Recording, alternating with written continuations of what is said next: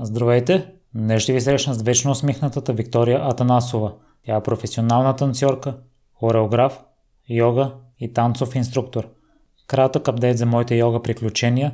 След като послушах съвета на Вики и пробвах и други практики, които не са толкова динамични, а именно йога за начинаещи и медитация с тибетски купи по идея на Георги Ненов, изпитвам по-голямо удоволствие от практиките, така че нещата, които споделям в разговора, вече не са изцяло верни. Ако имате непремирими истории и желаете да ги споделите, свържете се с мен и следващият гост на подкаста може да сте вие. Ако идеята на проекта ви допада и искате да участвате в него с нещо, което наистина ще ви достави удоволствие, може да ми пишете във Facebook страницата на Премиримите подкаст. За всякакви други мнения, критики, препоръки, може да го направите на същото място. Всяко ваше съобщение е изключително ценно за мен. Сега ви оставям с Вики.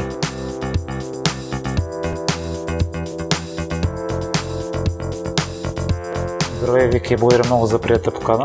И аз ти благодаря за поканата, която му отправи към мен. Преди да преминем към същинската част на разговора за да приповдига настроението ти, ще ми разкажеш и за три твои скорошни победи.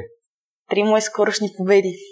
Да, разбира се. А последната победа, която така е нещо, което наистина много се гордея, е представянето на моите ученици на нашия годишен танцов спектакъл. А, той през всяка година, завършващ проекте и всички мои ученици представят мои хореографии, като там се правят фигури, голяма сцена е, голяма публика и наистина емоцията и подготовката и всичко като усилия е много. Та тази година съм много доволна от моите ученици, от а, моята работа като цяло. Това е една от победите, която наистина така много се гордея с нея. Друго нещо, с което така се гордея, е участието ми на годишните музикални награди на БГ Радио. И третото нещо, с което се гордея, е новите ми часове по йога, които а, са с съвсем друг стил, друга насоченост, нещо, което за момента не ми е било познато. И една материя, в която навлизам и започва много да ми харесва. Така че това е третата победа, може би, от последния месец. Ти в миналото си била професионална състезателка по художествена гимнастика. Да. Как се запали по този спорт? Как се запалих. Спомням си, по-скоро дори са ми разказвали, как в детската градина аз съм се записвала абсолютно самичка на всички активности, които ги е имало. И в един ден са дошли така, за да представят художествената гимнастика и да запишат децата, които искат. И аз отидох при моите родители и казах, аз искам да ходя на гимнастика. И те казаха, не можеш да ходиш на всичко. Викам, добре, отписвам се от всичко, отивам на гимнастика. И така започна. Аз бях тогава на 5 години. И обзето от 5 до 15 останах само с гимнастиката. Напълно се отдадох на този спорт. Ходила съм по много състезания. Благодаря на, гим... на гимнастиката обиколих България, излизала съм извън чужбина. Наистина много ми е дал този спорт. И в момента продължава да ми дава, тъй като йогата и гимнастиката са свързани. Определено това, че преди съм се занимавала с художествена гимнастика, сега ми е от огромна полза. В кой момент реши, че искаш да се занимаваш професионално с това и какво стана, че спря последствие? То е нещо естествено, т.е. когато имаш талант, когато си трудолюбив, а, започва да те пускат по състезания, колкото по-добре се справяш, колкото повече качества имаш, на толкова повече състезания ходиш. И така. След това, когато се отказах, вече бях станала тинейджърка. Искаше ми се нещо различно, тъй като в колкото идея в професионалния спорт или по-скоро в, да, когато си отдаден наистина много на, на нещо, ти нямаш време за нищо друго и там имаш една рутина, т.е. всеки ден ти имаш да изпълняваш определени неща, така че тялото ти да ги заучи до перфектност. И в един момент просто реших, че искам нещо по-различно. Тогава точно започнах записах в гимназия и имах нужда да сменя още неща от живота си. И една моя приятелка, която всъщност заедно започнахме да тренираме гимнастика, тогава ходеше на танци. И аз просто реших да отида аз на танци. И след една година напълно казах, че продължавам с танците. Тоест една година ходих хем на гимнастика, хем бях в ново училище и хем започнах да се занимавам с танци, което наистина много ми хареса. А нещо, което наистина много ме беше грабнало малко преди да започна да танцувам, беше предаването So You Think You Can Dance. Гледах го, бях много, а, много, много ми харесваше наистина и се надявах някой ден и аз така да мога да танцувам. Още в началото ли си започнал с хип-хоп? По-скоро модерен балет, но в последствие малко нещата така се обърнаха и еволюираха. да. И така, продължих с хип-хоп, с лейстайл, с по-женствения вариант на танците, по-модерния вариант, това, което виждаме в клиповете, по концертите и всичко. Каза да вървим хронологично, след това записва ли си университет? Да, да. Аз завърших всъщност банково дело, което така не е толкова близко в момента до мен. А, след това завърших счетоводство и контрол и сега съм на път да завърша магистър за, по психология. Води се артистични, психосоциални практики и психодрама. Винаги казвам психология, тъй като хората, ако кажат това дълго име, не разбират какво точно е. В момента се занимаваш с йога и с танци. Да. А с йогата си започнала, за да се възстановяваш от натоварения ти график. Да. А след това по какъв начин реши да направиш следващата стъпка и да станеш инструктор, което спечели толкова много в йогата?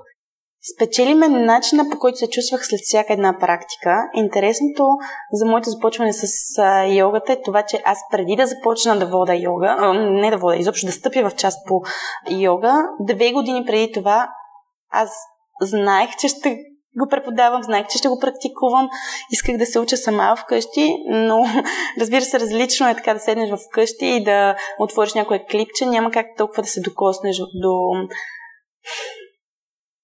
до йогата като цяло. Просто няма как да се случи. И така две години, две лета го отлагах, отлагах, отлагах, докато в един момент, след един мой клас, който водих, не сложиха йога. Първите няколко пъти така погледнаха, бе, дали да не остана, дали само да не гледам. Нямаше как да остана да гледам. И заради това дойде момента, в който се пуснах на самия клас. След класа се чувствах невероятно. Толкова бях впечатлена, че не бях сигурна дали това е защото сега съм за първи път или това може да бъде всеки път. И започнах да ходя а, редовно на практики и защо реших да стана йога преподавател? Аз тогава вече бях няколко години преподавател по танци, т.е. преподаването винаги ми е било така някакси в а, а, страста. Та, дори още бях на 16 години, бях тръгнала по детските градини да искам да преподавам гимнастика на деца. Но в детските градини ме спряха и ми казаха, не може дете да преподава на деца. Аз бях толкова уверена, че мога, че няма на къде. Как че де, след като станах на 18, започнах да преподавам и наистина да работя с деца. Та, знаех, че просто трябва да се науча. Това е просто, ти можеш да преподаваш и това е просто още едно нещо, което трябва да го научиш, за да можеш да го преподаваш. Това, което наистина много исках да, да направя, за да за да се развивам аз добре, е да преподавам, за да мога да имам стимул да се развивам и да чета повече и да ходя на повече практики и наистина да навлезна в цялото нещо, тъй като две години само имах намерение, но общо взето нищо.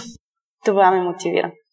Вика, нормално ли е още от първия час да изпитаме такива чувства, защото аз вече ходя от година и си признавам, че голяма част от практиките ходя на сила. Не, не изпитвам удовлетворение. Това е интересно като усещане и по-така бих те насочила да си помислиш какво би искал да усетиш в края на практиката, на какви практики ходиш и какво искаш да получиш от самата практика. Тоест, дали е физическото усещане, че си изморен, дали е а, това, че психически си отморен, т.е. си отпочинал, т.е. какво точно търсиш в практиката, за да го намериш. Аз ходя основно заради мобилността, заради предпазване от контузии, защото mm-hmm чета, че йогата спомага и за мен може би спокойната йога не е вариант, тъй като предпочитам да е свързана с някаква активност и затова посещавам твоите часове, които са по-динамични и затова започнах с практики при Нора, от които разбрах да. всъщност, че има и динамични йога практики.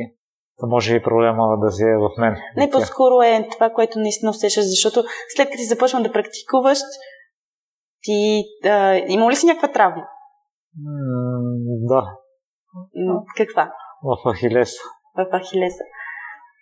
Добре, тук бих казала, че по-скоро а, каквото и да правиме, по принцип е няма как абсолютно да кажеш риска е нула, нали, щом правя нещо, значи изобщо няма да се контузвам или няма нищо да ми става.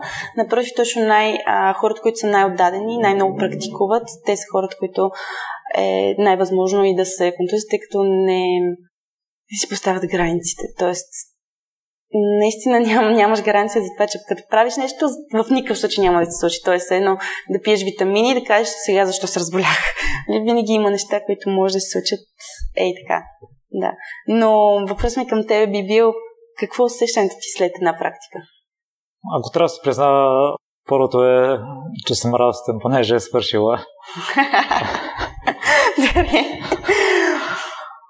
Но да, като цяло е положително усещането след самата практика. А добре, не си ли чувстваш удовлетворен за това, че все пак си се раздвижил, все пак си се погрижил за твоето тяло и по някакъв начин си го усетил, си се свързал с него? Това чувство на удовлетвореност изпитвам след бягането. След бягането? Да. И след а, сериозно изморяване. Аз йогата не го приемам за спорт. А тогава защо? Заради мобилността, понеже може да има положителен ефект върху другите спортове. Помага ли ти за издръжливостта, докато тичаш? Не мога да кажа, същите са ми резултатите. Да. Интересно. Аз бих те насочила да пробваш и а, други видове йога, за да усетиш още повече себе си и да намериш себе си. Тъй като според мен е, дори всеки един спорт или йогата, който аз не го приемам като нещо, като спорт, трябва да го правим, защото искаме да го правим. и това да го правим на по някакъв начин едва да се накараме да отидем и после да се радваме, че е свършил. Някакси за мен не не е топ усещането. По-добре вариант да намериш часа, който наистина и самата практика, която да те удовлетворява. И ако йогата не е твоето нещо, по-добре отиди и само бягай. Тоест, намери твоето нещо. Няма нужда да се насилваш. Живота ни не е толкова дълъг, че да правим неща, които не обичаме. Аз като чета за хората, на които се възхищавам, един от тях е Рич Роу и той споделя, че ходи на йога именно заради това, защото му помага на бягането. И аз едва ли не просто знам, че това е правилно и трябва да се направи и го правя без много да се замисли. Mm-hmm. Аз бих те посъветвала да потърсиш още а, различни практики, т.е. не да се хвършиш само на една, тъй като сега виждам, че ти имаш друга идея. Е, аз дори в момента бих те насочила към по-друг тип практика, която да ти помогне в твоя случай, в твоята ситуация. Часовете, които посещавам при теб, по-скоро са някакви упражнения, не би ги определил на 100% йога. Да, този час, който сега, който реално клиента споделяме заедно с теб, е главно насочен към коремната мускулатура. И има много свързано. Смисъл, наистина не е абсолютно йогата, която я знаем в нейния идеален вид или нещо друго. По-скоро е насочено главно към корената мускулатура, заради това и самия клас се казва така. И наистина бих казала, че са доста упражнения. Обаче какво е йога? Йога това е движение в съчетание с дъха и осъзнатост. Тоест, всяко едно движение, дори да се разхождаме някъде, може да бъде йога, ако ние сме напълно съзнати, напълно тук и сега, напълно усещащи какво се случва с нашето тяло, дишащи във всяка една крачка. Тоест, абсолютно в цялото нещо. Това също може да се нарече йога. Това са думи на а, един от моите първи учители, които все още си спомням. и така все още ме държат. Да се върнем на теб. по какъв начин реши да станеш а, учител по танци? Това е нещо като така един резултат. Аз исках да стана ли нали, учител в, в, детски градини по художествена гимнастика. Вече след като започнах да се занимавам с танци, вече това беше следващата стъпка. Следващото нещо, което исках да направя, т.е. да уча хората да танцуват. Още преди да стана учител, моята хореографка и мой учител а, ми поверяваше нейни часове да я замествам и тогава усетих, че е нещо, което наистина ми харесва. Най-трудното нещо, а и това, което ме спираше да го направя, беше страха, че няма да мога да измисля хореография. Спомням си първата хореография, която измислях, която беше за деца, където не е необходимо да бъде нещо дълго, голямо и така. Трябва да бъде нещо простичко, лесно за децата, да е свързано с музиката. Ми отне много време. Поне две седмици преди да ми започне час, аз бях изслушала всички песни възможни. Исках да бъде нещо, което да е подходящо за деца, да няма нецензурни думи, да ми харесва на мене как звучи, да не ми е скучно, докато го слушам. Непрекъснато променях, т.е. ако днес измисля две движения, утре задължително ги променях и това не бяха тези движения движения. Така че след като, след като мина първият час, след като показах цялата хореография в продължение, там може би на месец е било, нямам идея, може би половин година след това, като гледах клипче от първата ми хореография, бях вау, аз си мислих, че това е нещо уникално, което съм създал. В момента, като го гледам, не би го гледал повече. така че всичко е процес, но това беше най-големият ми страх да измислям хореографии, а в момента обожавам. По какъв начин поддържаш креативността си да измислиш нови и нови? Има много различни варианти, но най-много ме вдъхновява, когато гледам танцори, които чувстват, които танцуват и по-скоро самото чувство, което песента ти дава. Тоест, има няколко варианта за да измисляш хореография. Единият вариант е да имаш песента, да започнеш да мислиш идеи, какво точно искаш да изразиш, дори самото чувство, кое е първото, какви движения, какво искаш да, да кажеш на хората, какво искаш да изразиш. Друг вариант е, когато просто пускаш песента, започваш да танцуваш фристайл, т.е. абсолютно както ти дойде и нещата, които ти харесат, ги запазваш. Там повтаряш ги и оттам нататък продължаваш да измислиш. И така, това е може би друг вариант, който на мен също много ми помага. Но определено се вдъхновявам от ам, танцори, които следя в интернет, от моите ученици. Т.е. когато преподам нещо и когато го видя изпълнено по и вкарано в него любов, емоция, страст, чувство, това ме вдъхновява да, да продължа да измислям. И така. Може би това са нещата, които така ме вдъхновяват много. Понеже в момента си в период, в който имаш проблеми с а, креативността, какво правиш в а, такива моменти, когато трябва да измислиш даден танц, а не те хрумва нищо? Това се случва много често. Дори забелязах, че дори да имам цял ден да измисля на хореография, аз буквално ще си загубя цялото това време, за да измисля тази хореография и пак няма да съм я измислила, пак няма да съм готова. Но това, което най-много ми помага е когато знам, че нямам време. Тоест, дори умишлено подлагам себе си под някакъв стрес и напрежение, за да мога да бъда креативна а, в даден определен момент от време. Точно преди класа. Тоест аз вече знам, че няма на къде да го отлагам и те просто се случва. Вики, класовете ти по танци са с а, малки деца. Не само с малки деца, т.е. имам детска група, имам а, група Lady Style и отделно хип-хоп. Като Lady Style и хип-хоп групите, те са отворени, т.е. няма възрастово ограничение. Там вече са главно тинейджери, студенти, има и по-големи хора разбира се, които работят, но обикновено възрастовата група и граница някъде до 30. Обикновено така се случва тъй като мисля, че с Гъргана Бронзова си говорихме още в началото, че е важно да запазим детското в себе си и аз си мисля, че много хора губват след известно време. Ти какво сумяваш да научиш от децата, на които водиш? Това, което така си напомням благодарение на децата, е това да бъда импулсивна, да чувствам, да се радвам, да, да бъда импулсивна и да показвам емоциите си. Вики, преди няколко дни имаше един фейсбук пост на едно момче, което разказва за йога практиката, на която е ходил и ни попита кои са любимите ни йога практики любимите ни учители. И аз веднага казах теб и Нора. Посещавал съм и други практики, но от вас двете съм най-доволен. Та искам да питам какво според те отличава един добър инструктор от останалите. Вярвам, че има и субективен фактор. Да. Със сигурност го има субективния фактор. Определено едни хора харесват един тип, т.е. по-скоро са привлечени от един тип хора. Това е като с приятелите. Тоест, ти можеш да имаш най-добър приятел, който вече ти много да го харесваш, но някой друг изобщо да не може да си намери приказка с него. Със сигурност всяка една практика е различна благодарение на преподавателя, т.е. дори часа да се казва по един и същи начин, всеки един преподавател влага себе си по различен начин и със сигурност има различна методика. Това, което смятам, че мен ме отличава, е моята позитивна енергия, това, че наистина искам да помогна на хората, да се отдам напълно и съм в самия час заради хората. Тоест да ги науча, да им обясня. Нещо, което а, на мен ми е липсало, може би, в самото начало, когато започнах да практикувам йога, е това, че не ми се обясняваха детайлите.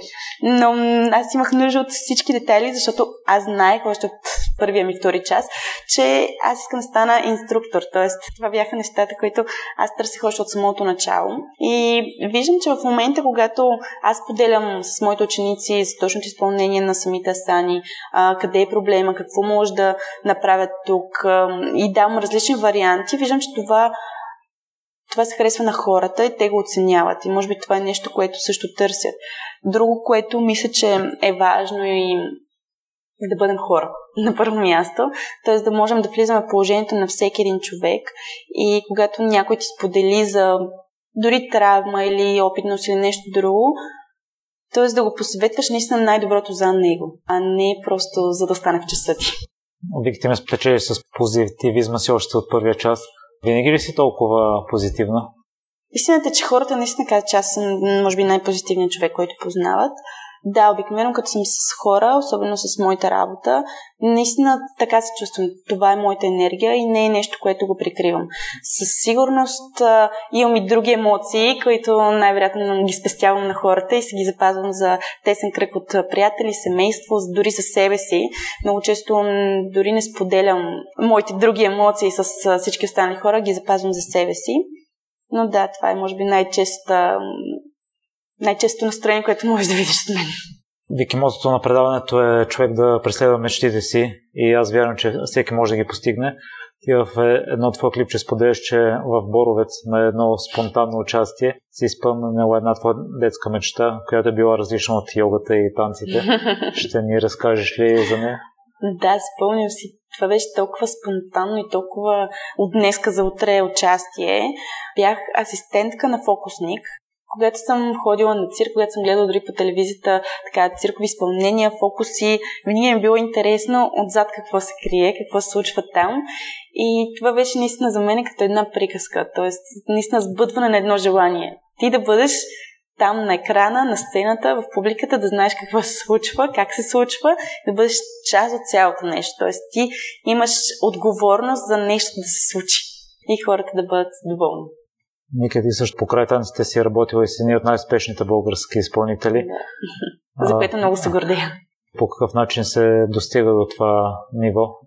Със сигурност с много трудолюбие, качества, упоритост, последователност, тъй като аз вече танцувам повече от 10 години и не съм прекъсвала. Тоест, аз нямам месец-два, в които да не съм танцувала. Аз съм била непрекъснато в класове, на тренировки.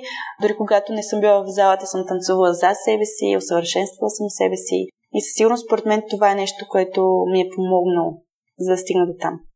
И разбира се, силно желание. Защото ако няма желание да стигнеш там, няма как да се случи. Спомням си, когато още бях гимнастичка, т.е. била съм още малка, нито, нито съм танцувала, нито нищо. И бях на един концерт, той беше свободен в центъра на София.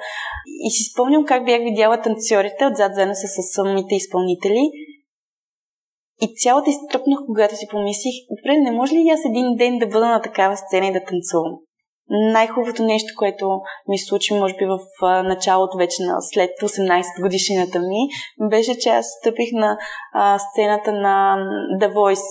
Това е лятното турне на The Voice, където обикаля цяла България. Публиката е наистина много хилядна.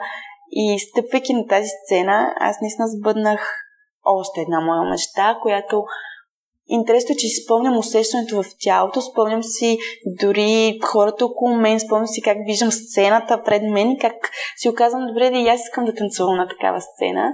И в момента се радвам, че аз наистина танцувам на, може би, най-големите сцени и най-големите събития. Последното нещо, на което участвах, беше наградите на БГ Радио те се случиха два пъти. Първо имаше награди, след това концерт, много, много хора, голяма сцена, много изпълнители, много труд, наистина едно удовлетворение.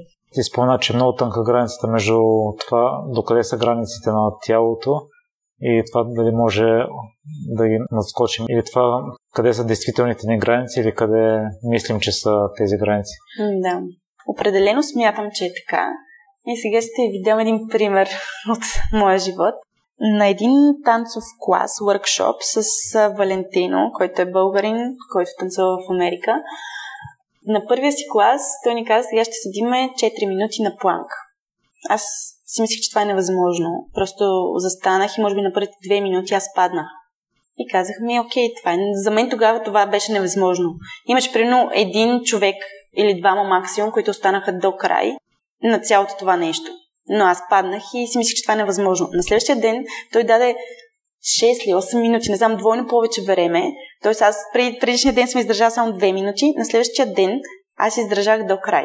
През цялото време аз имах фокус, аз имах цел и гледах да бъда концентрирана, за да мога да издържа това натоварване. И колко да е било различно а, единия ден от другия. Т.е. аз нито съм тренирала повече, нито нещо друго, просто имах фокус, намерение, цел, мотивация и другото, което наистина така си спомням ми обърна внимание, беше, че ако на първия ден, може би един или двама човека единствено успяха да справят с това нещо, на втория ден, въпреки че времето беше повече, се справиха поне пет човека. Така че това е просто да видиш, че това нещо е възможно. Ти да си позволиш да повярваш, че ти го можеш. Вики, ти ми се струваше и много комуникативна. Ще дадеш някакви съвети във връзка с това? да, бих дала. Аз съм чела наистина много книги. Спомням си бях още в училище, в гимназията и много обичах да си купувам такива книги, да чета, да се образувам, дори да, да изпробвам различни неща. Така, на първо четене за съвет, който е за комуникация, е това да се интересуваш наистина от другия човек, да му задаваш въпроси, да се свързваш с него. Тоест не просто да ги задаваш и да не слушаш и да се чудиш кой е следващия въпрос, а по-скоро наистина да чуеш той от какво се вълнува, за какво иска да говори, да споделиш нещо, което е близко до него, да се свържете като емоциите, като всеки един човек си мисли, че е много различен от всички останали, че той е единствения и най-уникалния и само на него му се случват някакви неща, но никой друг не му случват такива неща. Истината е, че не е така. Реално ние хората сме много свързани. Както йога, това е свързване. Та ние хората сме много свързани и на нас се случват много еднакви неща. И това е момента да можем наистина да ги видим в другия, да се припознаем и да се свържем. Друго, което ми направи силно впечатление от теб е медитацията и за това, че може да я практикуваме навсякъде, по всяко време. Не е задължително да сме в определена поза. Може дори да медитираме докато ядем и да се наслаждаваме на храната и да сме тук и сега. Да.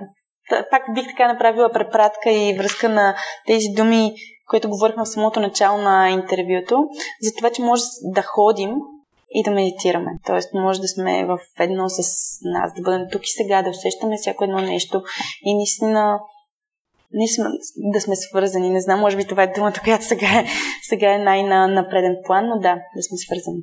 Вики, тъй като имаш много класове, имаш ли някоя любима или забавна история, за която се сещаш в момента? Ами, сигурно си има много истории, които така да мога да разкажа.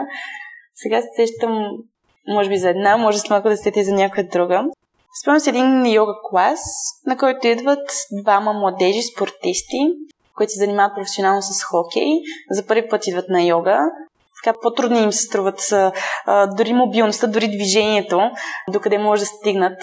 И правим нещо. аз ги чувам как нещо си шушукат и вижда, че те всъщност не могат.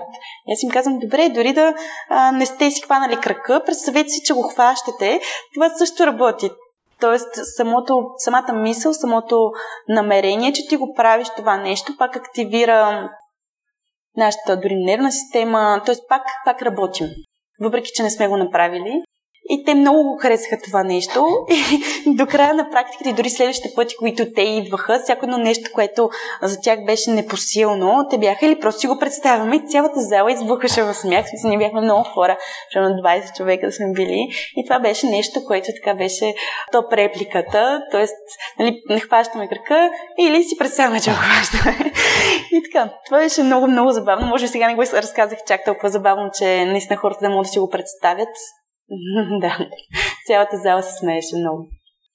Вики, къде слушателите могат а, да те намерят или да се свържат с теб, ако проявяват интерес? Могат да ме намерят в Facebook, в Instagram. Виктория Танасова се пиша насякъде. С си.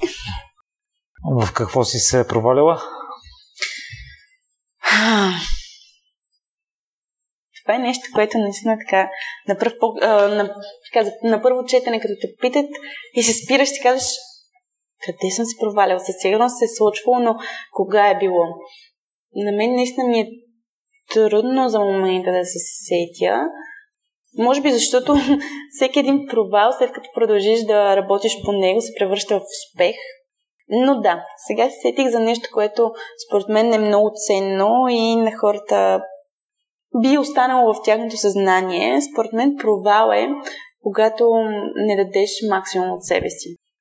Провал, за който се сещам, е може би пътите, в които не съм давала 100% от себе си за случването на нещо. Имало е такива големи събития, танцови участия, в които всеки път свършва и ти си кажеш, е, може и по-добре. И тогава ти го усещаш като провал, тъй като ти си готвил седмица, две, понякога месец за нещо, но не си дал напълно 100% от себе си. Може би не си се постарал толкова, че да разчиташ напълно и единствено на себе си. Когато излезеш на сцената и когато по-скоро си тръгнеш на сцената и си кажеш, можеш и по-добре, тогава го няма това удовлетворение. Затова бих посъветвала всички хора, това е нещо, което аз правя, което споделям и на моите ученици. И дори след последния концерт ми споделиха, че наистина много им е помогнало това нещо. Е, наистина, когато правите нещо, правете го на 100%, разчитайте на 100% на себе си, така че когато приключи това нещо, да знаете, че вие сте го направили, че сте дали това, което наистина можете, за да бъдете удовлетворени и щастливи. Наистина най-неприятното чувство е да си вложил страшно много енергия в нещо и накрая да кажеш, е, трябваше още малко. Вика, за това може би хора на йога, понеже знам, че може би ще ми помогне за бягането и правилно и не искам след това да си кажа, може би трябваше да ходя на йога. да. А, с какво се гордееш най-много? Гордея се с всички неща, които правям. С а, това, че гледам да бъда свързана с себе си и наистина да следвам моя път. Нещо, което така е изключително моя гордост, е момента, в който аз казах на моите родители, че аз няма да се занимавам с счетоводство, банково дело, няма да бъда в офис и ще се отдам на танците. Тогава не ме подкрепи моето семейство.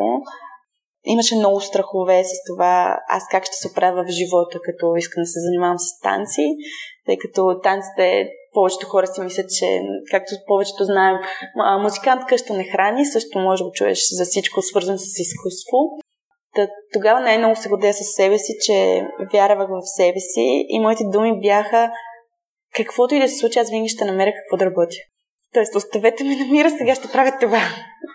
И наистина това е, може би, едно от нещата, с които най-много се гордея, тъй като ако не бях взела това решение и ако не се бях застъпила за себе си, най-вероятно сега нямаше да бъда човека, който съм. И само да обобщя от това, което съм чел, е йогата като цяло, дори да не е конкретно за бягането, помага, тъй като и са заседнали начин на живот, който водим в момента, просто за подвижността на тялото, за мобилността. Със сигурност йогата помага в много аспекти, дори когато хората ходят на йога и не го осъзнават.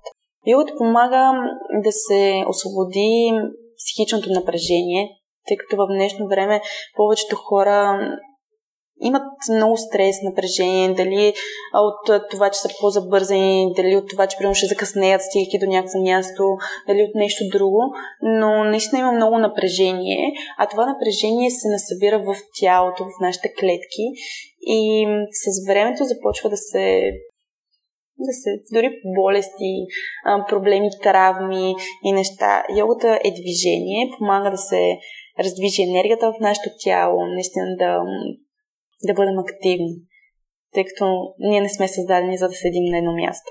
Ако направите съпоставка от един ден, в който сте били активни и сте отишли примерно на планина, сте се разходили или сте свършили 100 неща и един ден, в който само сте лежали, тялото ви ще се чувства коренно различно в двата дни, в двете ситуации.